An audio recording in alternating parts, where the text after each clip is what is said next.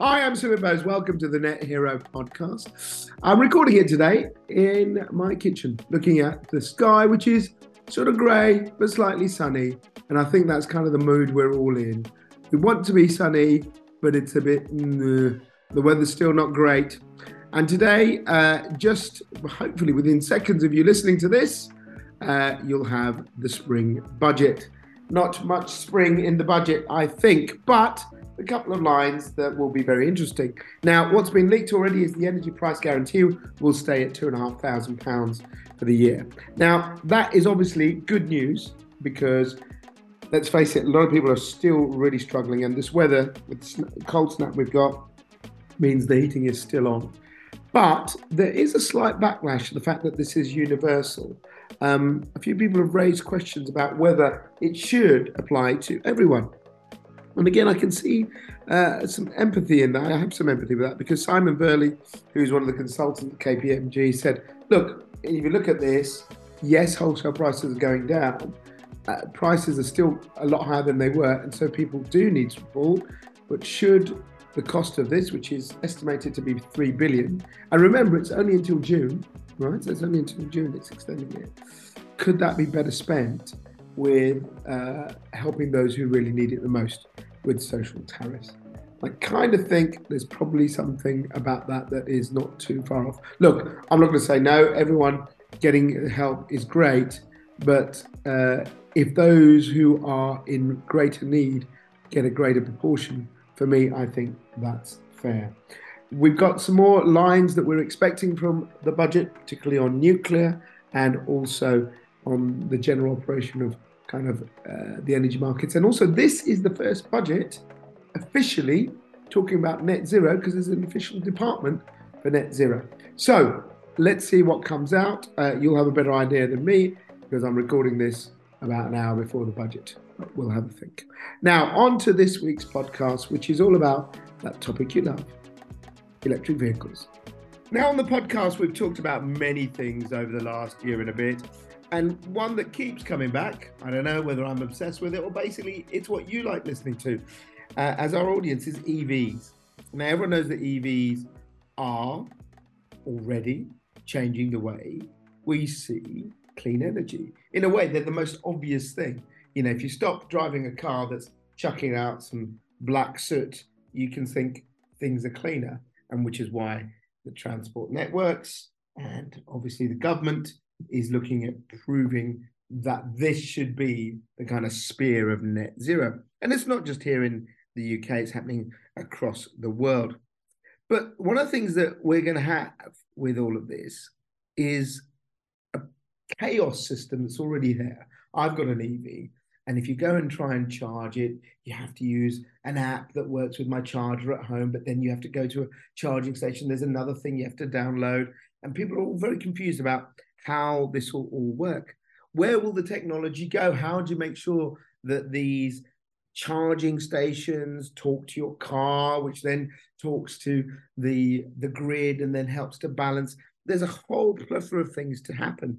And also people talk about, you know, how fair will uh, EV uh, expansion be? Is it just for rich people and rich nations, or could it be something that grows uh, across the world and is much more equitable, which is where we need it to be, so that in developing nations and, and places that are not as economically well, well off as us, we can see the same thing.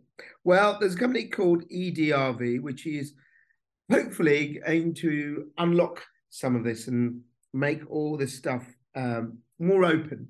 And uh, I'm delighted to say that Bhaskar Deol, who's the, the boss, the CEO, joins me now. Hello, Bhaskar. How are you? I'm doing great. Thanks, Sumit, and thanks for having me here. What what what? Um, that was a bit of a ham-fisted intro, but basically, what I'd like to understand is you work in this world, this techie world that everyone can see is very smart, uh, around kind of how to improve the way that charging cars and the whole infrastructure works together. How does how do how do these things work at present? Right. So, today, uh, what what is happening is, of course, you know, unless you've been living under a rock, and uh, I, I don't think you have, there is a major global concerted push towards electrification of transport. Now, yeah. you can ask the question, why is that important? It's important because of climate change. It's important because transport as a sector uh, emits a significant amount of CO2 emissions globally. Uh, it is a major emitter in almost every country, and we need to change that. And, and the way to change that is to switch from internal combustion engines to electric vehicles because electricity can be generated via renewables. And if we have an electrified transport system, we have an opportunity to decarbonize it. So very big picture, very high level. The reason this needs to happen is yeah. Um, yeah. is is decarbonization is important and electrification of transport is and, the way to do that. It's got the backing of every major manufacturer and, and governments all around the world, but it's happening already, isn't it? Wherever you are. Exactly, exactly. So, you know, whether you look at the big push from the Biden administration, uh, whether you see the push from China, whether you look at almost every country in Europe, even in Asia, uh, you're seeing uh, a push by manufacturers, you're seeing a push by the governments, and and and frankly, EVs are the next generation or the modern technology that you know that just make for pleasant driving and and consumers like them. And that's why you're you're seeing more and more adoption which is you know increasing literally like 70 80 100% year on year in in many countries. What's the problem with them though? Because this is all you know i've got an ev and as i said at the in, in the intro you know it's fine if i charge at home but you suddenly i mean you go there there's not enough infrastructure for a start but b nearly everything you've got to either go and download someone's app or you have to find somewhere. It's a bit of a mess, isn't it? And it's not just a UK problem. I assume it's a mess everywhere about how this, you know, different technologies, you know, the whole thing about even people having different chargers for a start. It's yeah. starting to, to have that whole thing that perhaps happened years ago with computers where you bought one computer and it had a different plug to talk the, to the printer than another and and, and then yeah. and everything changed so can you explain to us where the state is of this kind of, you know, this this this mass communication between EVs and infrastructure is right now? Because it looks yeah. confused to me. And, and and if it looks confused, that's uh, you know that's because it is. Uh, and you know, if and, and frankly, you know, if, if you if you really think about you know the world we're living in, you know, maybe at the eve of you know the first first electric car uh, being rolled out or first electric vehicle, um, we've had the last hundred or so years of, of building the fueling infrastructure that's needed for internal combustion engines. There's Absolutely. tens yeah. of thousands, if not you yeah. know hundreds of thousands of you know gas refueling stations around every around the world, every major country, every highway, you know, every neighborhood, every city. Now we need now to reimagine how refueling will happen for electric vehicles. Now, unlike the internal combustion engine, it actually turns out that electricity is available everywhere. So that's a massive opportunity. So you don't need to create these new, you know, very safe, uh, you know, fire hazard protected, you know, gas pumps. Um, yeah. You can actually charge it at home. So actually, that's a big advantage. But therein also lies the complexity because now you can imagine a scenario where every building, every home, every highway uh, can theoretically be a, a, a, gas, you know, a fueling station. Yeah. But the problem with that is then how do we, first of all, get enough power, in, enough electrons uh, at those locations where drivers may be when they want to charge, uh, and at the same time, also then how do we then start to start link linking the various elements of electricity supply you know how will drivers pay for it how will drivers find the chargers how will you know how will that whole refueling experience you know transform from mm, the yeah. old internal combustion engine you go to a gas station you fuel up and you're on your way to i charge at home i charge at work i charge yes. when i go to the supermarket and then i also charge when i'm going on a long uh, road trip so what what essentially that translates into is refueling splits into where and when and you know how convenient or inconvenient it is at that time. So you're kind of now seeing the evolution of home charging apartment charging workplace charging and then highway charging as different segments which then cater to the type of use the vehicles being put into. And all of those systems are very different right? I mean like you said that it's a great explanation which is you know we're all used to pull up to a, a petrol station, gas station. It's two, three minutes, refuel, and off you go. and you had a place and the infrastructure there. If I live in a 10 story block uh, and my car's parked downstairs, I can't drop a cable all the way down from my window and charge my car. And most of us who live in cities don't have any parking near our home. So all of these things mean that the infrastructure isn't quite there. But the other point before we talk about exactly what you're doing is I suppose these things aren't cars anymore, are they? They're sort of computers that, that are talking to things. Exactly, and and that's a, that's a good segue to talk a little bit about the connectedness of uh, of vehicles overall, and particularly of electric vehicles. Uh, a friend of mine um, actually put it in, in the most eloquent way. She said, I've just switched to an electric vehicle. It feels like driving a mobile phone. And that's basically that's not because, bad actually. Yeah, that's good. Yeah, exactly. Because she's like, okay, I don't know where the wipers are in this thing, and I have to touch the touch screen to activate the wipers. Well, because you know the technology, um, the technology world of software has advanced very rapidly now pretty much every modern vehicle gets several over-the-air updates maybe every month or you know every other week even.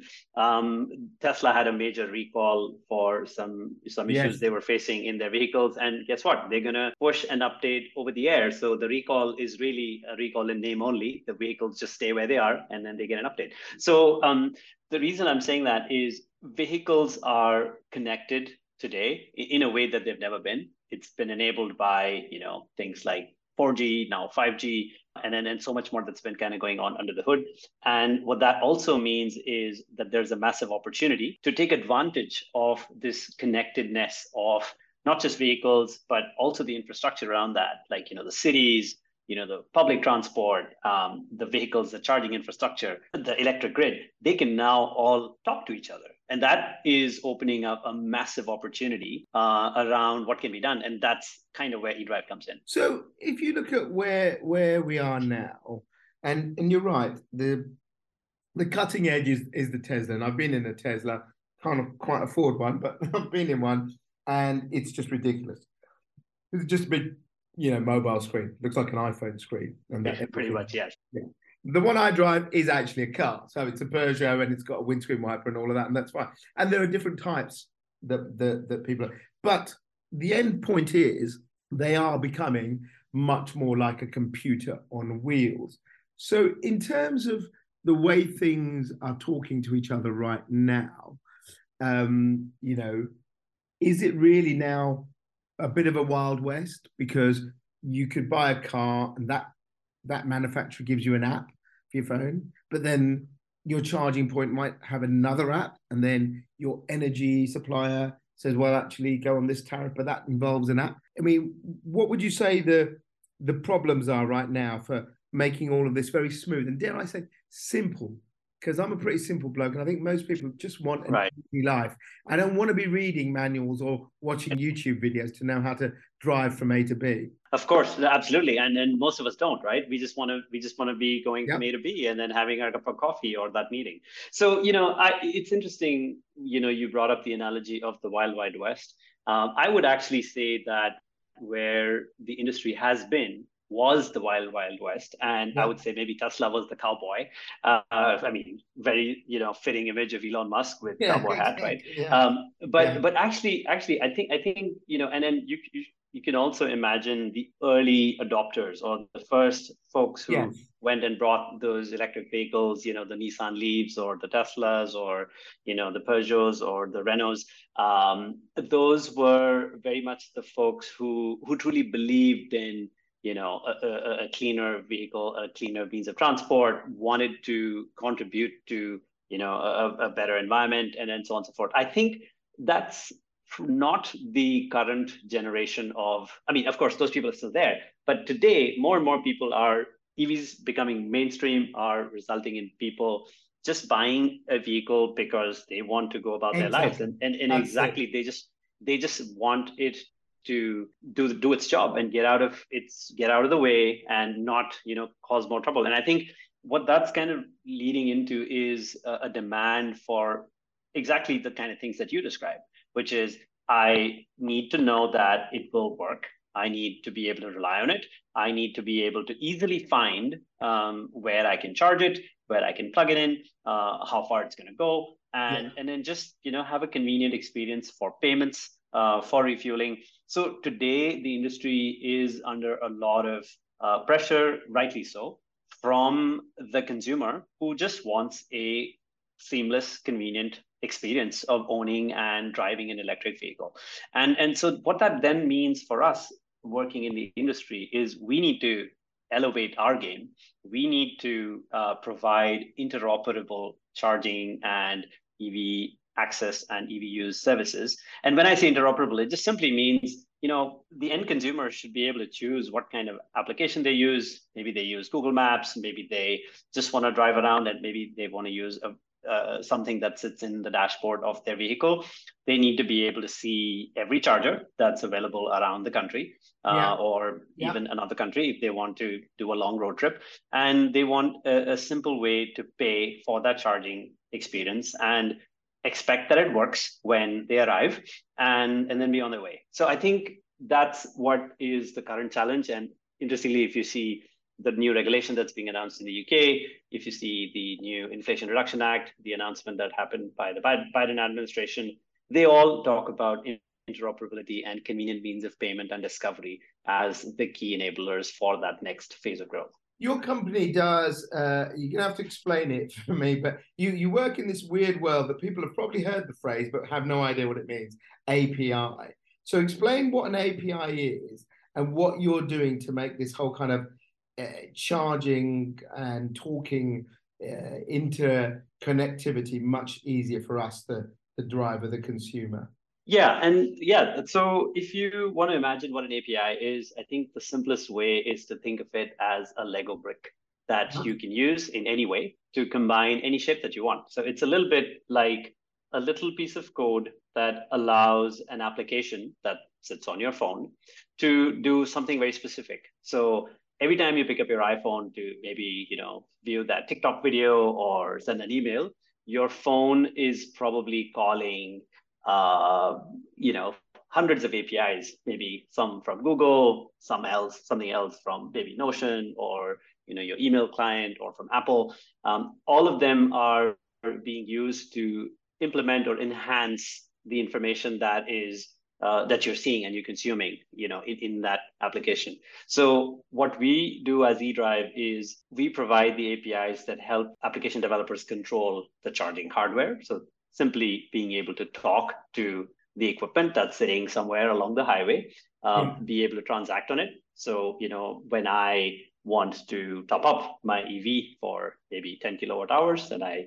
maybe run a bill of say five pounds or 10 pounds, the transaction that happens underneath is facilitated by eDRV's APIs. So essentially, just think of it as the building blocks that every application needs to implement or just provide the EV driver a, a seamless charging discovery and charging experience. So, what are you trying to do then? What, what are you trying to do to make this easier? So, in a way, I suppose that you've explained it very nicely to me. I suppose that's the beginning of where the whole idea of an app came because the phone used to be, because I'm old enough, a phone made a phone call. And then Apple changed everything so that a phone could have lots of different things on it, which we now all take for granted. You can have a camera, yeah, you can have your banking app, you can do you can look for food you can do shopping all of these things but they all sit on the phone. So are you saying that what you're trying to do is create um, sort of a platform for different kinds of things that will help me with my driving so or help me to to, to navigate my way through what i'm trying to do in terms of using my car? Yes and no. So uh, so specifically the part of what the picture you painted there uh, Sumit, um, we are only solving the piece around charging. So when wow. you drive a car, when you go from maybe you know you go from London to know, Scotland, you may need a lot of things. So you will need to see the route, so you yep. can plan it. You yep. may want to see how the traffic is. Yep. Uh, you may also want to see how the weather is when you arrive. So all that information is pulled together by you know, and you need to know where, where the charging things and do they work? Which is exactly right. So, so that's where we would come in. So we would, uh, so eDRV's APIs would enable information about where the charges are, whether they're available online right now, what is the price, uh, should you choose to stop there and and then transact, and then also the ability to pay for charging when you actually arrive there. So, um, enriching or providing um, information to businesses who want to run charging as a service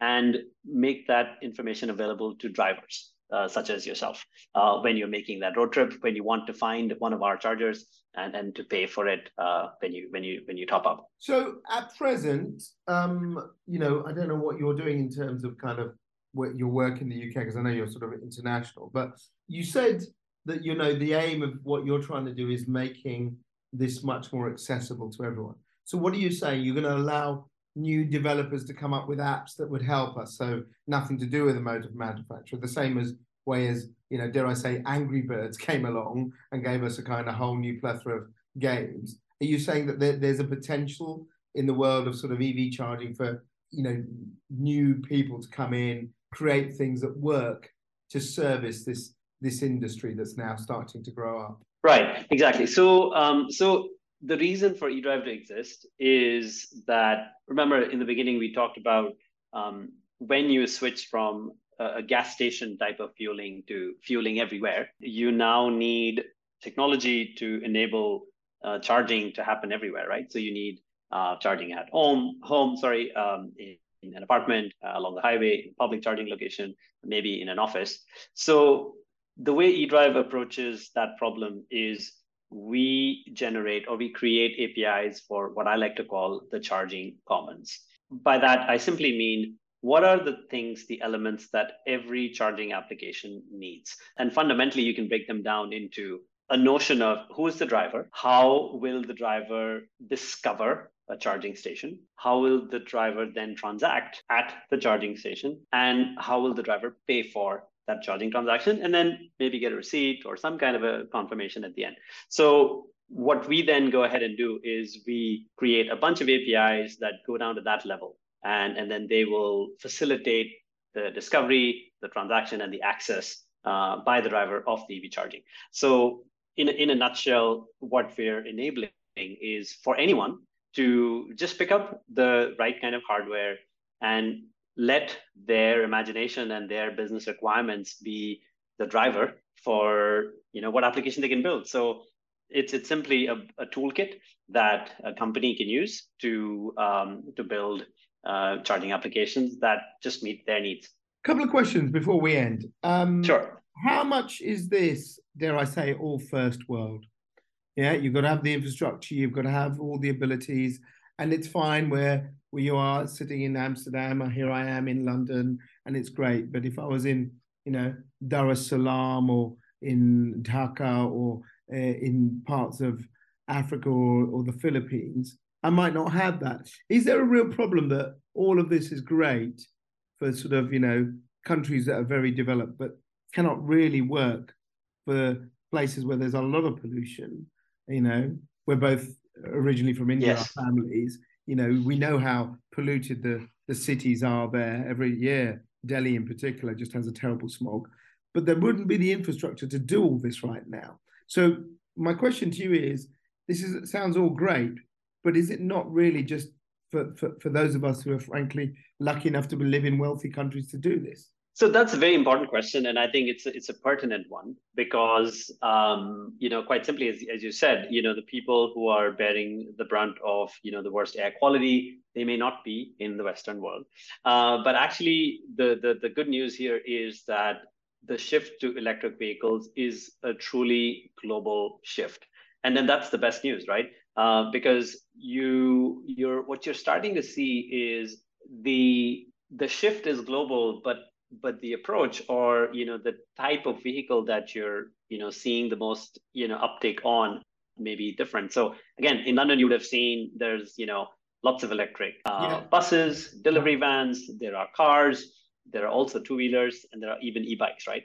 So exactly the same transition is panning out in emerging markets. But guess what? They rely significantly more on two wheelers, uh, maybe even three wheelers, like in India and like tuk tuks, right? Uh, and so those are the segments that are seeing the biggest pickup in some of the emerging markets. Um, as eDRV, we have the largest charging network in the, in the country of Morocco, in Northern Africa. We have several customers in India and Southeast Asia, and they are using exactly the same technology to achieve the exact same goal of you know transport electrification but the the transition is happening maybe in a different vehicle category but that doesn't matter because what we really need is for those countries to also be able to shift you know those millions and millions of two wheelers which were you know when i was growing up they used to be two stroke engines and they were four stroke yep, engines but yep, yep. they were still pretty polluting but you know now if you can shift to electric scooter um, you know those are you know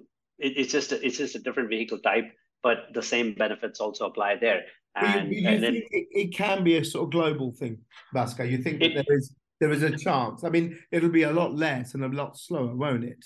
But you, you you're seeing this, are you? I'm absolutely seeing this, and I I I, would also share that it's not even slower. It, in fact, um, it's as fast um, because just maybe a, a single scooter doesn't emit as much as a, a car does, but you know the number of scooters is 10 times as much so you're actually seeing an equally rapid shift from petrol and you know gasoline away and then towards electric um, but driven by smaller vehicle types and smaller what, vehicle what, categories. What about the integrity of places like we've talked about the electricity supply, the grid, all of that. Again, I, I, remember in India, where I'm from in Calcutta, they used to call it load shedding, constant power cuts. Now that's a lot less. yeah. Everyone had yes. everyone had a generator in the back of the shop. You, you don't want that happening in the middle of you trying to charge or your your phone app trying to talk to something. So do you think that there is an element here that the, these can work? As you say, yes, maybe they're being picked up, but the infrastructures in these nations aren't ready for for that kind of to be robust enough and, and, and solid enough to rely on? Um, of course, now the transport, sorry, the, the electric infrastructure is definitely lacking in many of the emerging markets. Um, but um, what we're also seeing, there's been a number of reports which talked about um, the impact of electric vehicles if it is not managed. Then yep. it can be a, a significant burden on the grid. But the good news is that the kind of technologies that eDRV is working on and many of our peers in emerging markets and you know elsewhere are working on you've heard of technologies like vehicle to grid you've heard of yep, also maybe yep, yep. v1g which is sort of just it's called uh, managed charging wherein charging happens in a way that is aware of the grid conditions and the energy ah, conditions okay. in the broader broader energy system um, those are massive opportunities to essentially go about this transition in a way that does not you know literally let you know blows the fuse basically like or, or the kind of load shedding experiences that you talked about uh, but the technology is there and in fact we ourselves were involved in one project with a utility in the city of delhi wherein uh, we demonstrated that tuk-tuks three wheelers which mm. are a major part of the local yep. delivery you know transport uh, system in the city of delhi could be managed uh, could be charged in a way that would reduce the demand on the electric grid. And, and wow. they do that simply by being aware of, you know, what are the times when electricity is expensive, what are the times when it is less so, and then moving that charging to happen at that time. And we've seen similar leg- regulation in the UK, where uh, again the the the government has mandated that charging happens late at night. Flexibility, when, yeah, absolutely, yeah, yeah, exactly. And my last question is, you know, this is great. Um, you, you seem fairly youngish to me, Bhaskar. I think probably younger than me for sure. But what about older people, right? Everyone knows how to fill up at a petrol station. Using mobiles, using apps, all of these things. You know, plenty of older people drive cars. And I'm not saying they're all Luddites and they don't know what it's doing, but a lot of people will will struggle with this. I have a fear that again, this could be a nice real real barrier to kind of EV adoption that's equitable because the technology, using an app, using your phone, all of that, the car that talks to you and all that, it can be very, very disconcerting for a lot of people. I find it hard myself sometimes. But how do you think, you know, this this issue will affect your industry about how you take everyone on it, not just the the the, the poor and the wealthy, but in terms of age as well? That's an excellent question, and I think you know there's no there's no silver bullet here. I think we as an industry need to need to come up with solutions that are better, that are accessible, that are easy to use, and and convenient, and and and also provide multiple options to the the consumer, whether they're young, old, you know, safety is a big concern. Um, so I, I I think the the solution there is the industry and the industry is doing a lot of work uh, on things for example uh, new protocols you know new standards for plug and charge where you know when you just plug in your vehicle everything happens behind the scenes. So you know your car pays for itself. So there is no app. You simply plug in and then everything happens behind the scenes. So i would say the solution there is more concerted effort by industry actors uh, you know better standards better implementation better quality uh, and then, of course, you know, last but not the least, you know, the, the government plays a role here because sometimes the government or the regulators can force industry to work together for yeah, the benefit to, to, of the end. For the end That's exactly. what we need to do, don't we? We need to make it as simple as we can to help them. Yeah, I get that. Do you think I often ask this what the future will be? Um, how connected will we be in about 10, 15 years' time, do you think, in terms of this? Will we have seen, you know, will we be talking in, if I talk to you in 10 years' time, most of us will be probably either having an access to a, an EV or have an experience of driving one, and we'll be used to this kind of new data world. Is that is that the vision you see? Absolutely. So I think in, in the in the future, you can imagine a scenario where you know your home will probably have some kind of a battery storage. It probably already has solar panels. It'll probably also have a, a vehicle which can uh, enable bi-directional flow of electricity, uh, yep. you know, yep. between from and back to the electric grid, and and it would have smart systems that coordinate all of that, you know, at a at a regional and even a national level to determine what is the best, cheapest, and the most cleanest way for you to you know just just go about doing you know living your life and not having to worry about you know is my car going to be full for the next day? And you know will the lights going to stay on? Um, you know but you know you'd also have an energy efficient home that is uh, aware of all these you know different pieces of um, energy infrastructure that is distributed uh, just being able to connect with each other and then respond in a smart way. That's good. Thanks very much. You got me for most of it i, I understood so well done you've you've done the bit that matters most thank you you're, you're kind Thanks very much for joining us on the Net Hero podcast. It's a pleasure being here. Thank you for having me. Complicated, but it makes sense. And I think that's what we're about getting, uh, you know, the equitable nature of this transition out there so that if you're going to get an EV, shouldn't matter where you live, shouldn't matter how much uh, you earn, you should have access to this new form of transport effectively. I think uh, eDRV, what they're doing is, is a good idea A couple of quick things before I go. Wow, got some uh, a record number of speaker names to let you know about, and I'm glad to say the majority are women. So, Juliet Davenport, the president of the Energy Institute and the founder of Good Energy, will be speaking at the Big Zero Show. Gabriel Davis, who is the head of Floating Wind at Ørsted, will be speaking at the Big Zero Show. Caroline Longman, who used to be at the National, in fact, she did the very first uh, Net Hero podcast more than a year and a half ago. She now runs a company called Equilibrium, looking at how net zero and nuclear are compatible. And of course, Professor Patricia Thornley, who will be giving you the lowdown on everything biomass. Tickets are going. We've had 400 already taken. We have an allocation of 1500. So apply for your free ticket now. Go to thebigzeroshow.com.